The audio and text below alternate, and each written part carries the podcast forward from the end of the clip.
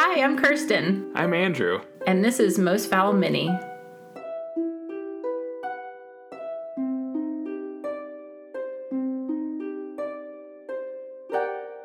Welcome, everybody. Yes. Welcome, mini episode six. Woo! Woo! Are you excited for more listener stories? So much. These are fascinating. It's just, I don't know, I love getting in people's heads, not in the creepy, like killer way, but just, you know, everybody's perspective on stuff is so different. So it's really interesting to me. Well, and it's like a very slow conversation. Yes. this person writes in, tells us their story, then we get to respond, and then a month later it goes online for them. yes. Yeah. It's so, well, it's just very interesting and cool. And it's really just kind of a different way of storytelling. yeah. But before we get to the stories, mm. I did have an a question for you. So I had a conversation on Tinder. Mm-hmm. And something was said. and I was like, I don't know how to take this. I don't I don't know about this.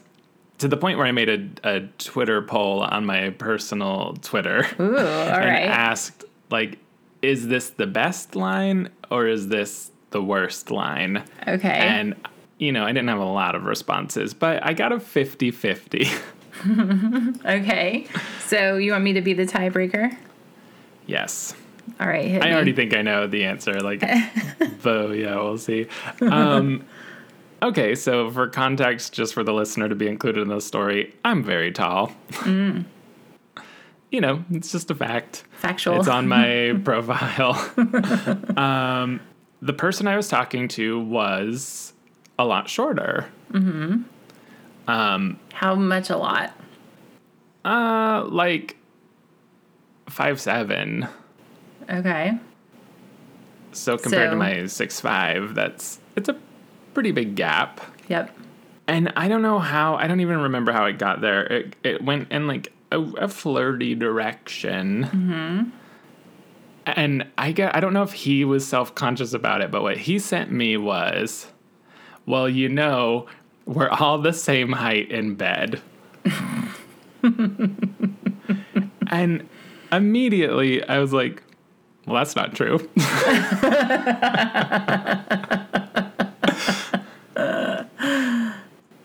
And I didn't know, I did not know how to respond. I was like, I guess I could keep this flirty if I want, but like I, my brain was locked in on like, but that's factually untrue. so, what is your verdict? Is that a good line or a bad line? Okay. So this is interesting because I don't think we've ever talked about my height. Um, I am also tall. I'm not 6'5, but for a woman, I am very tall. I'm 5'10. And so when I was in the dating pool, this topic also came up from time to time. And I, I thought this would really have been mostly a straight male phenomenon. So I'm learning a lot right now.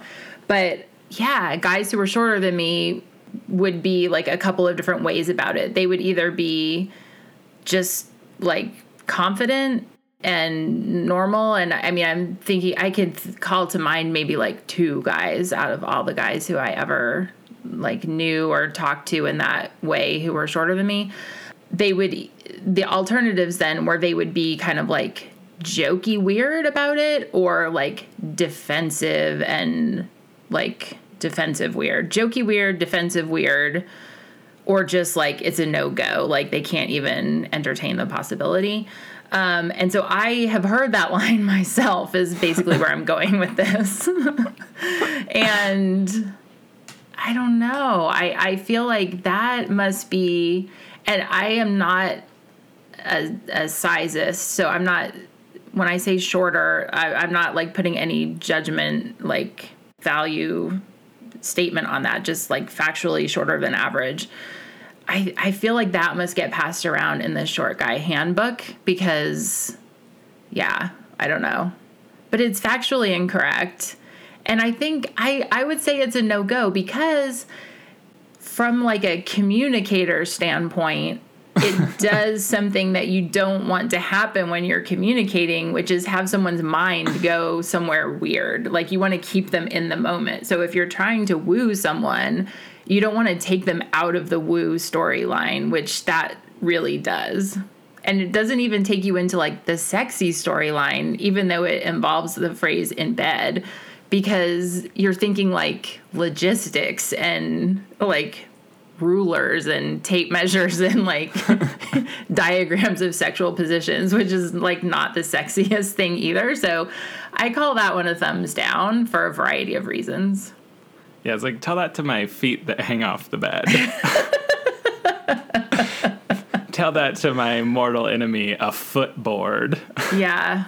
Yes. No. I, I say that's a no, but not like a creepy no. Just like it's just like a a fumble, and I feel like it belies like an insecurity that you don't you don't need to deal with. It's like go do your work, go do your self work like on your time, and then come back when you know, I mean, I I can acknowledge that life in the United States as a man who is shorter than average is probably not easy in a variety of ways.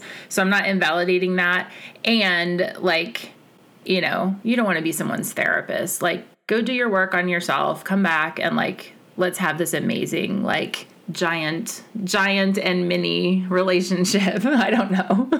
it hits my own insecurity of being too tall yeah, I mean, it's just it's a fumble in all kinds of ways, but I don't think it's like, you know, it's not a flagged play. It's just like it, yeah, it's a it's It a, wasn't gross. It was just like, huh. Mm. I don't like this, I don't think. Yeah, it's it's a fumble. And it's a like non-forced error. I'm trying to use sports like analogies here, although I'm not like a sports person, so I'm butchering them, but it's an unforced error, I guess is what you would call it. It's not a fumble, that wrong sport. It's an unforced error.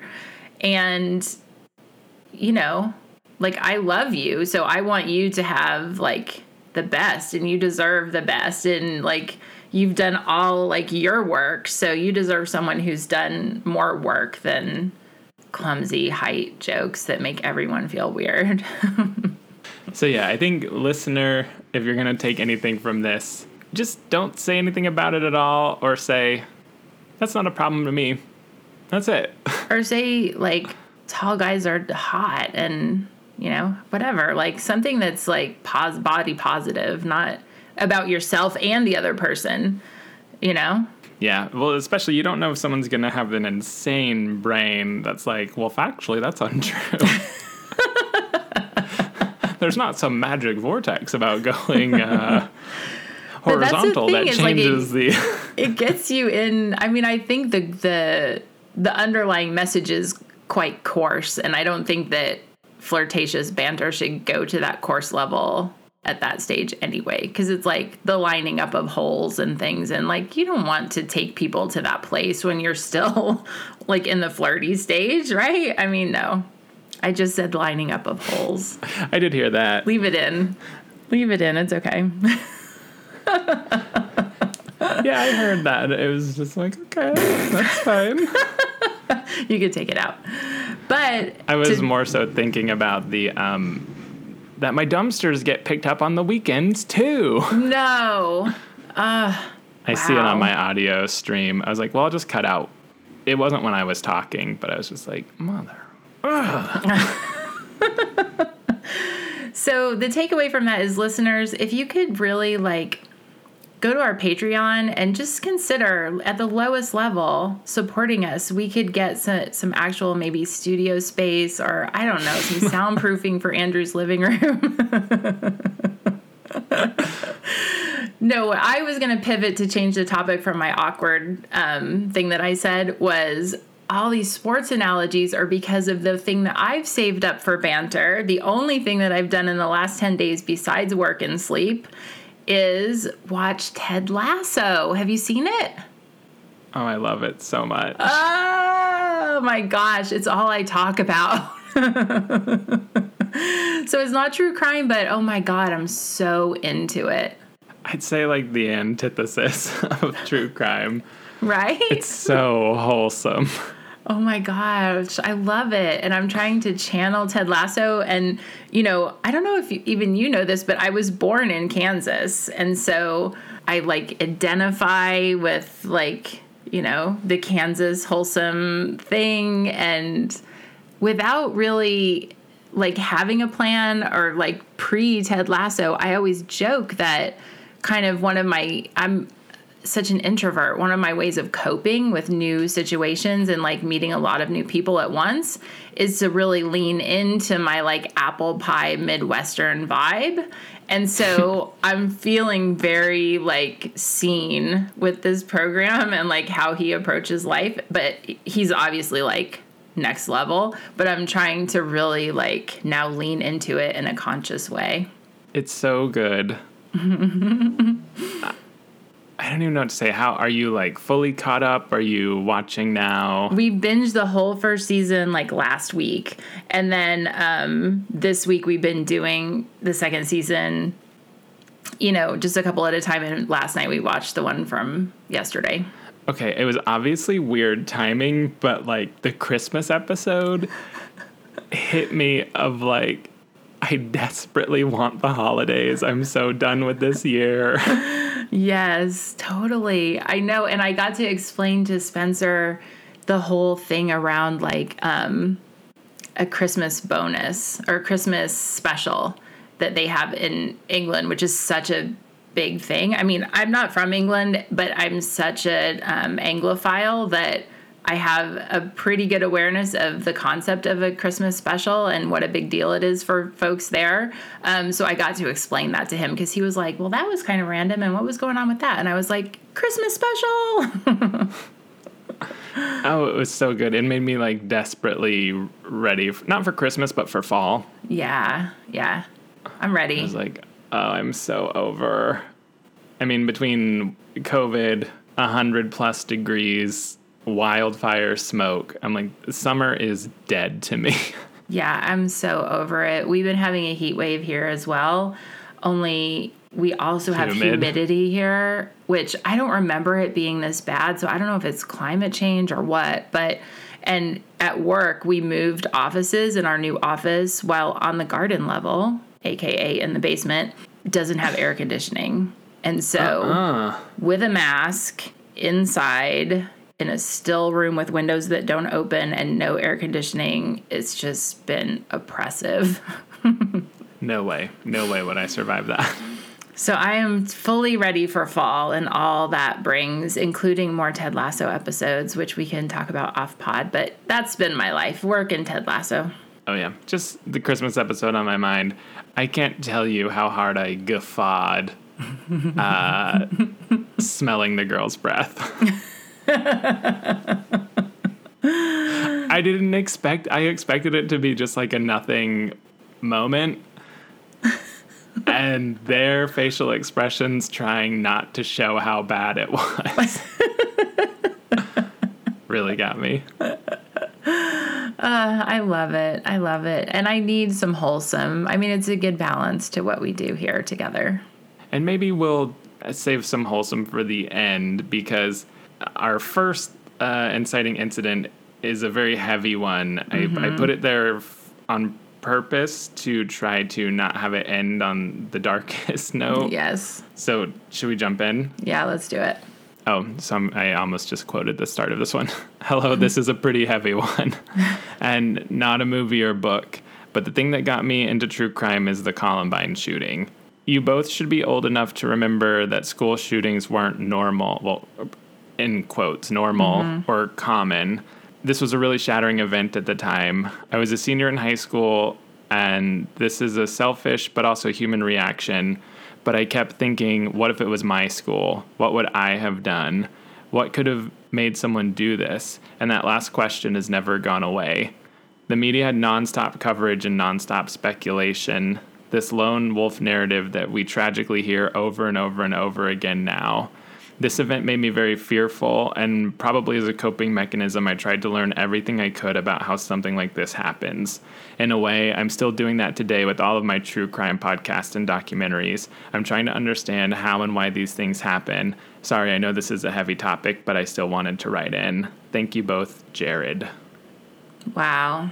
Yeah, I mean, I'm feeling that one. And and it is heavy, but I think a lot of this story, you know, we kind of make light of it because you know, I think you just kind of have to to cope at times, but yeah, it's it's heavy. It's a heavy topic and and this is definitely a shift in our society and something that unfortunately kids today and folks who have been young in the last, you know, 20 years have had to learn to cope with. Yeah, I mean, I well, Columbine was 99, right? That sounds right. Yeah. I was a middle schooler. No, maybe I was in elementary school. Ugh. 99. I don't even know what that is. So you were a 12 year old? Yeah, you were 12. But so what does that mean? that's seventh grade, usually. Yeah, so like I, there was no even awareness that this could happen. And unfortunately, probably naivety and like mental compartmentalization, it didn't seem like it would ever happen again. Mm. And I know, like now, I see how stupid that is, but it, it seemed like one of those tragedies like Oklahoma City. Mm-hmm. Um, obviously 9-11 hadn't happened but in that similar vein where it was like i can't believe this insane terrorist act has happened it, never would i have ever thought i mean granted i was 12 but like i would have never thought it would ever happen again. Yeah yeah. And not that it happens all the damn time. Well it kind of does. And i'm sure it was just naivety and the news media. And we've talked about this before but like the onset of 24 hour news was probably heavy in this Columbine time too? Well, yeah. So I'm old enough to remember ones that happened before this, but I think part of what made this one so horrific is that it was still happening when it made the news. And so people were watching not the action, not, I mean, action, that sounds horrible.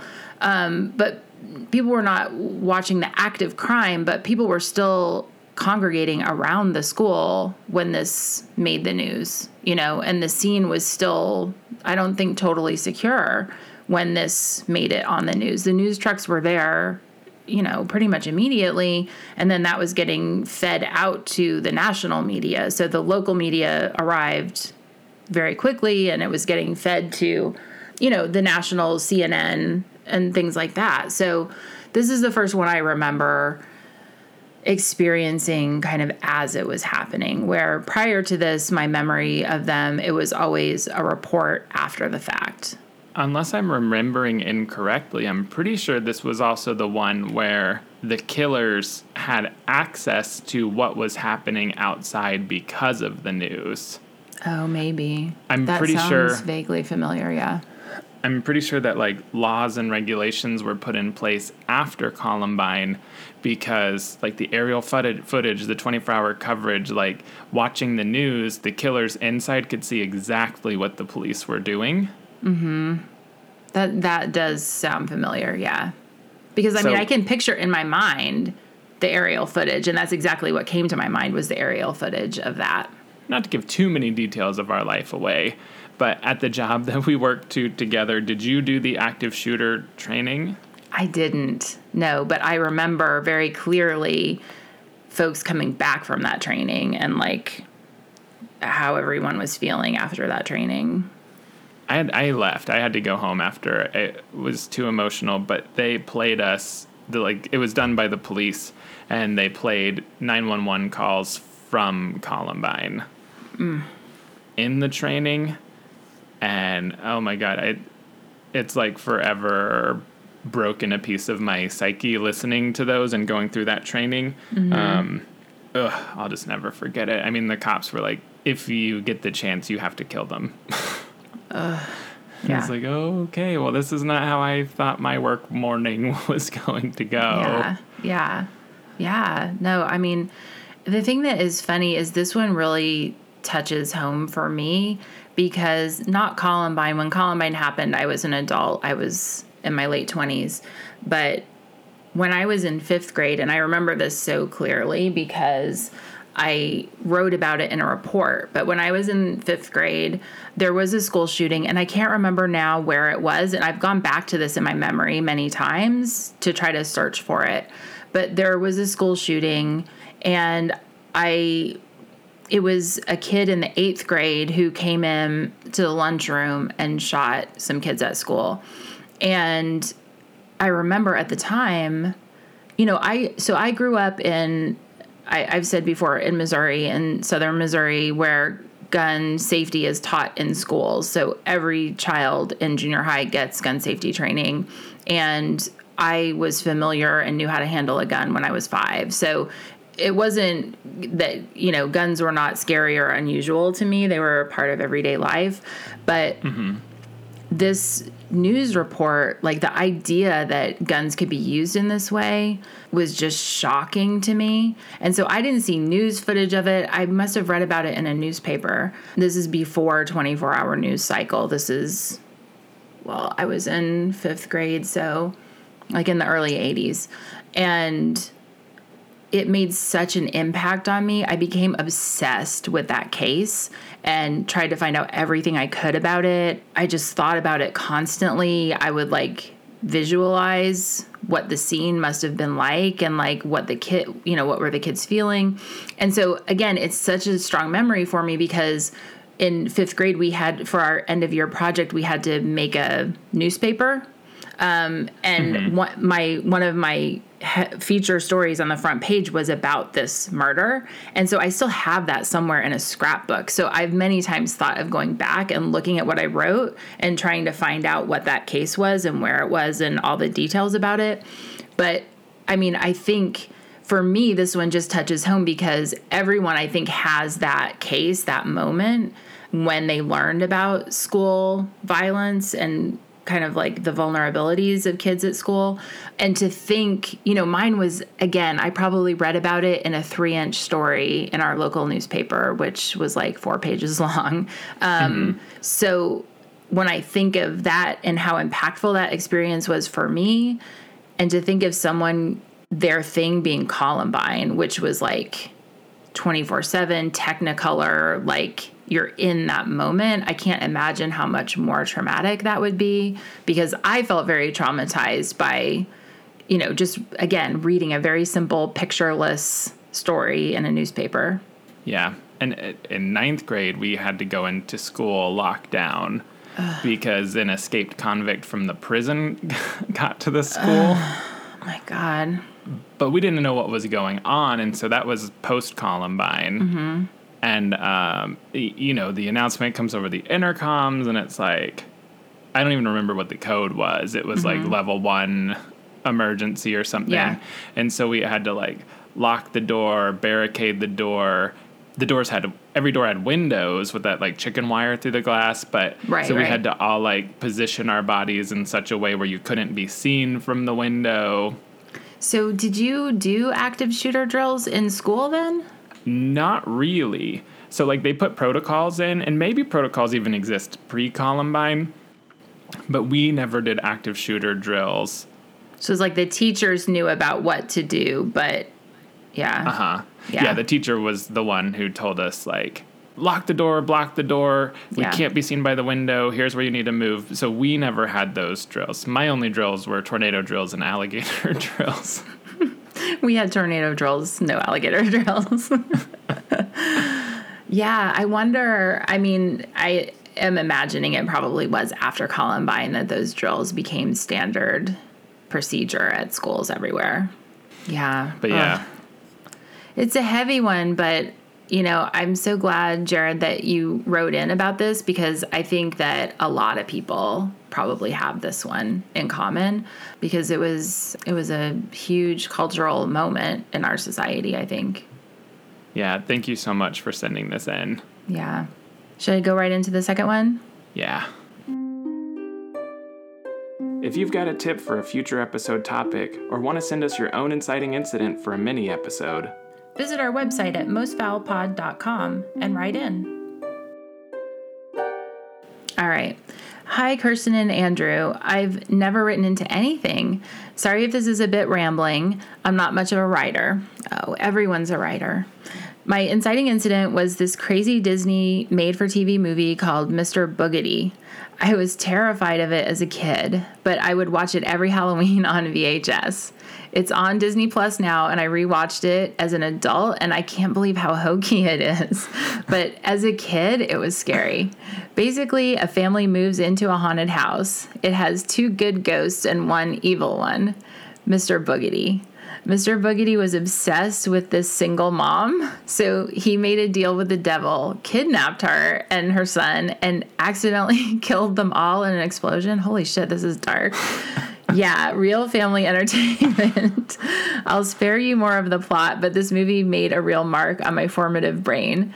I definitely didn't grasp it at the time, but the obsession, kidnapping, and murder, even if accidental, were such an incredibly heavy topic. And if I had to pick one thing that was an entry into crime, it would probably be that. If you read this on the show, feel free to edit it. Best, Kayla. Oh my gosh, Kayla, I really feel like you evoked a lot there. Very good writing. Everyone is a writer. All you have to do is sit down and write and practice. But you you got you really like packed a lot into those words, Kayla, because whoa.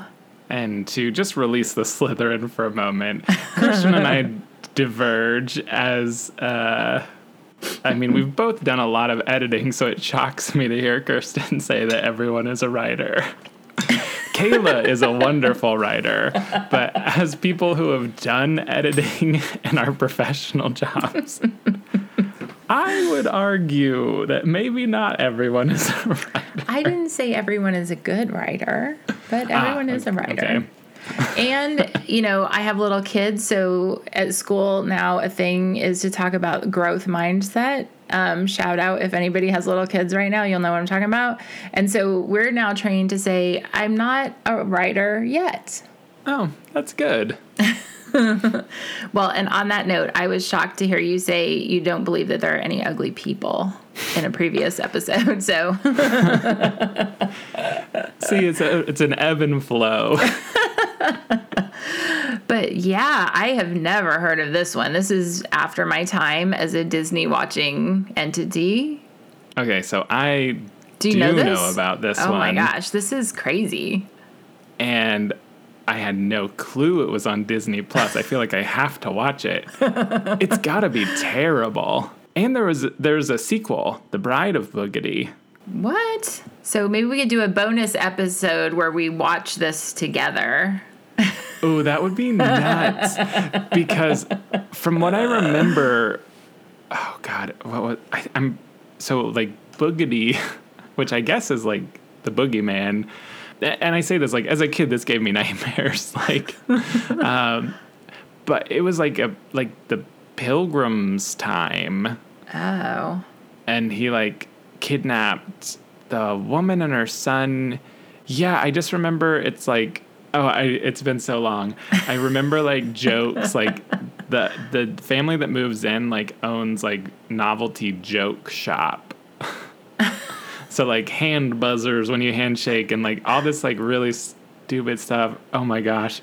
I've got to watch this. I can't that believe it's on Disney very Plus. like 90s Disney setup. The family moves into a new house, owns novelty joke shit shop. Ghost.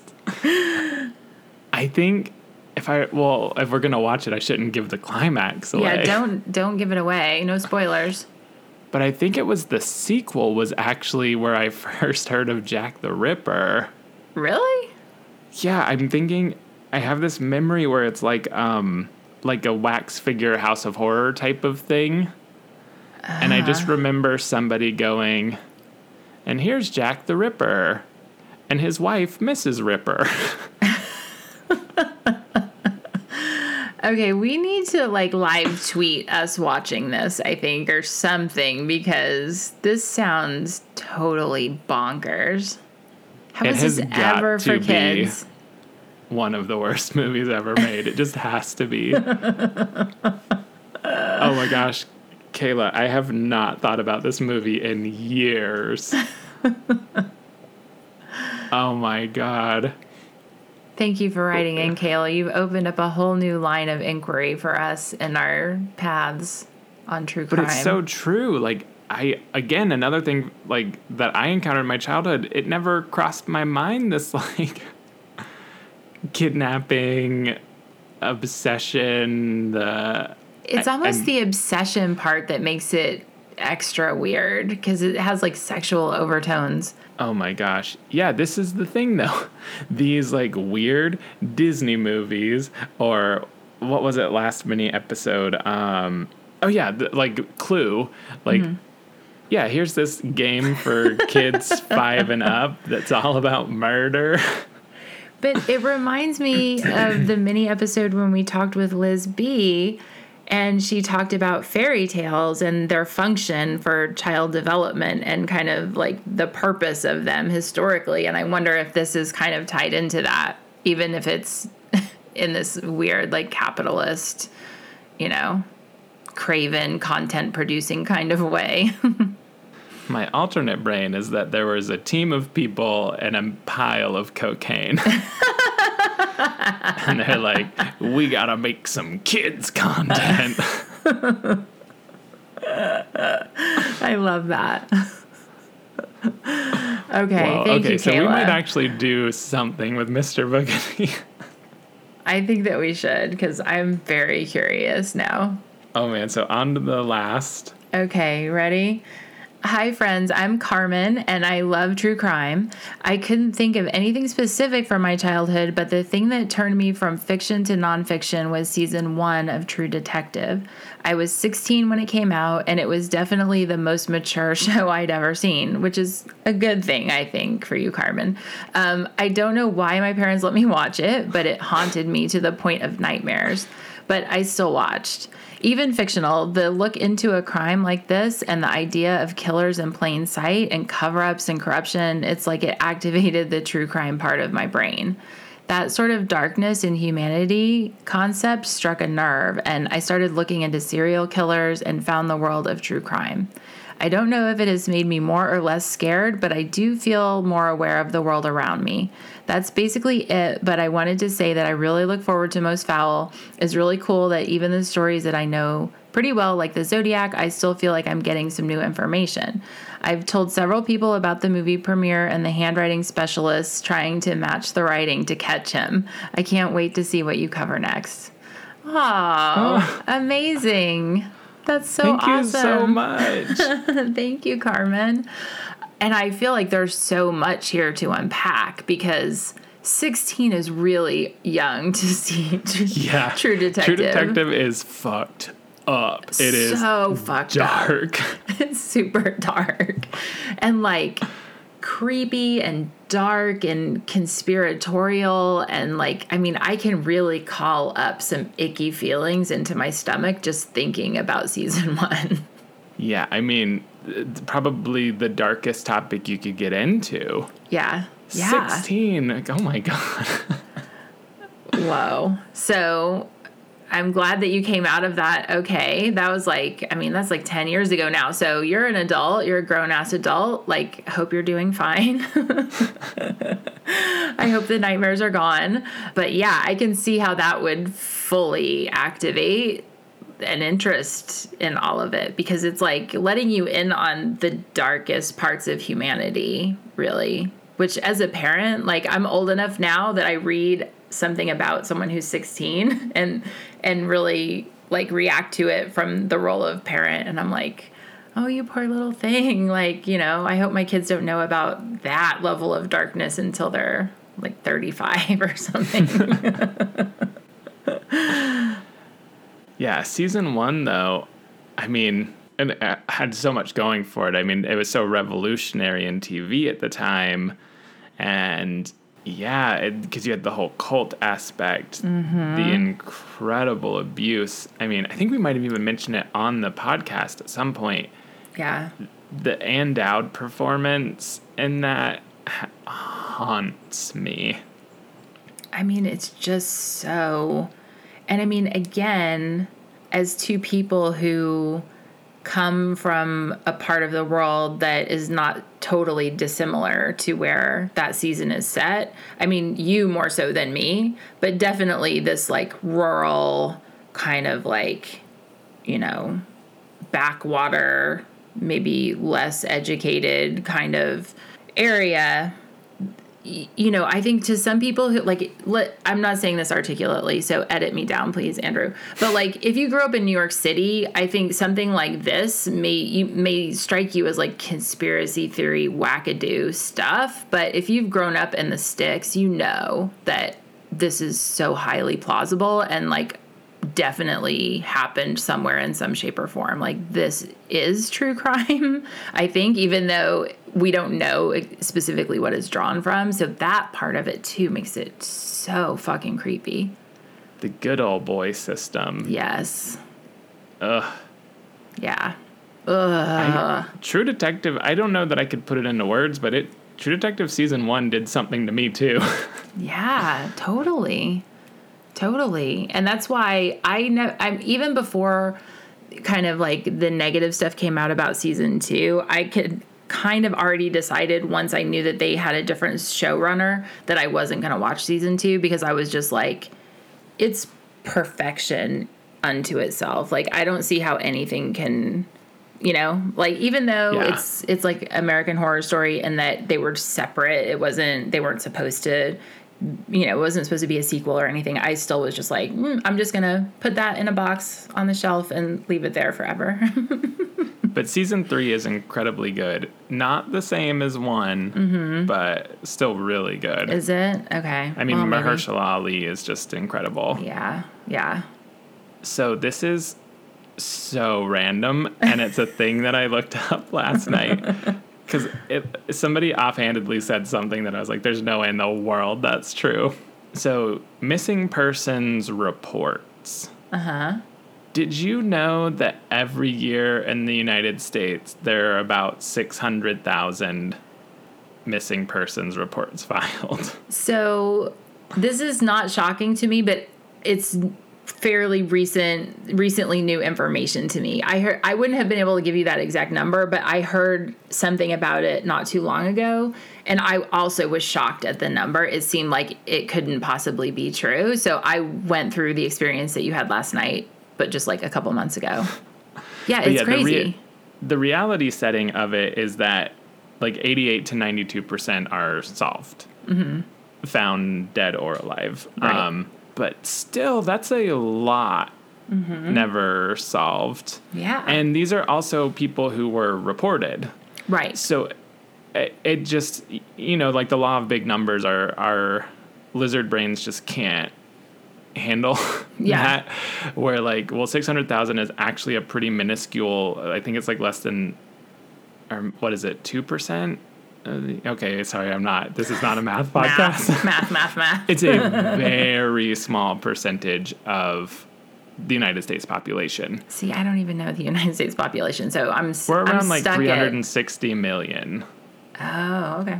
So very small mm-hmm. percent, mm-hmm. but it's like. I mean, that's still it's a sh- it's just a fucking huge number it blew my mind and then it then connected me to this whole system about how okay now it's a conspiracy podcast but no one tracks missing persons in national parks Oh the Department God. of the Interior doesn't, which oversees the parks, and the Department of Agriculture doesn't. There's no database, there's no tracking.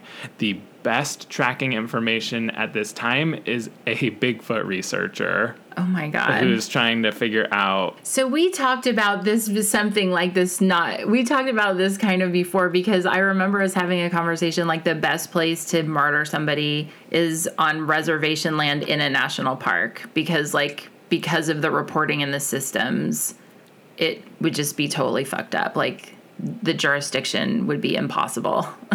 but so then I, I, know this is a wild tangent, but it really connects back to True Detective in my mind, thinking of season one and like the ruralness, the poverty, the you know possibility of local leaders or law enforcement being part of it. Like mm-hmm.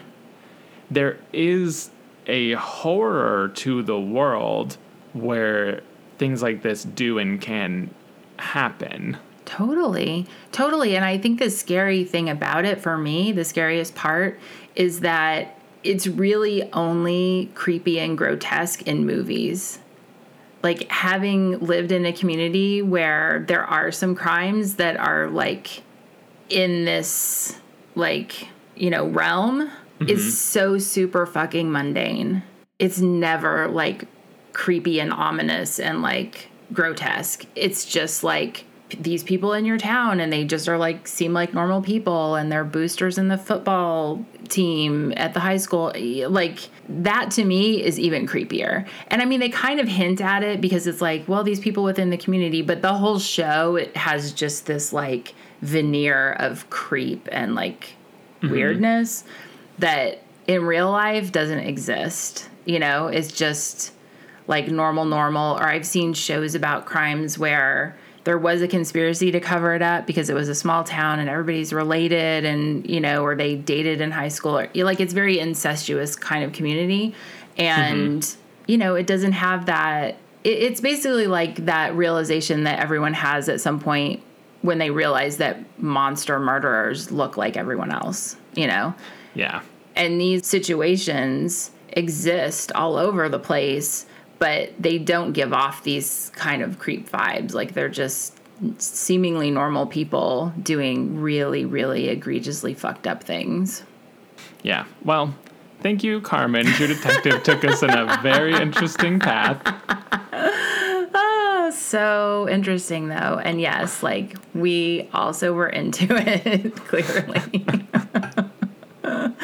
and so many other things. Gosh. Wow.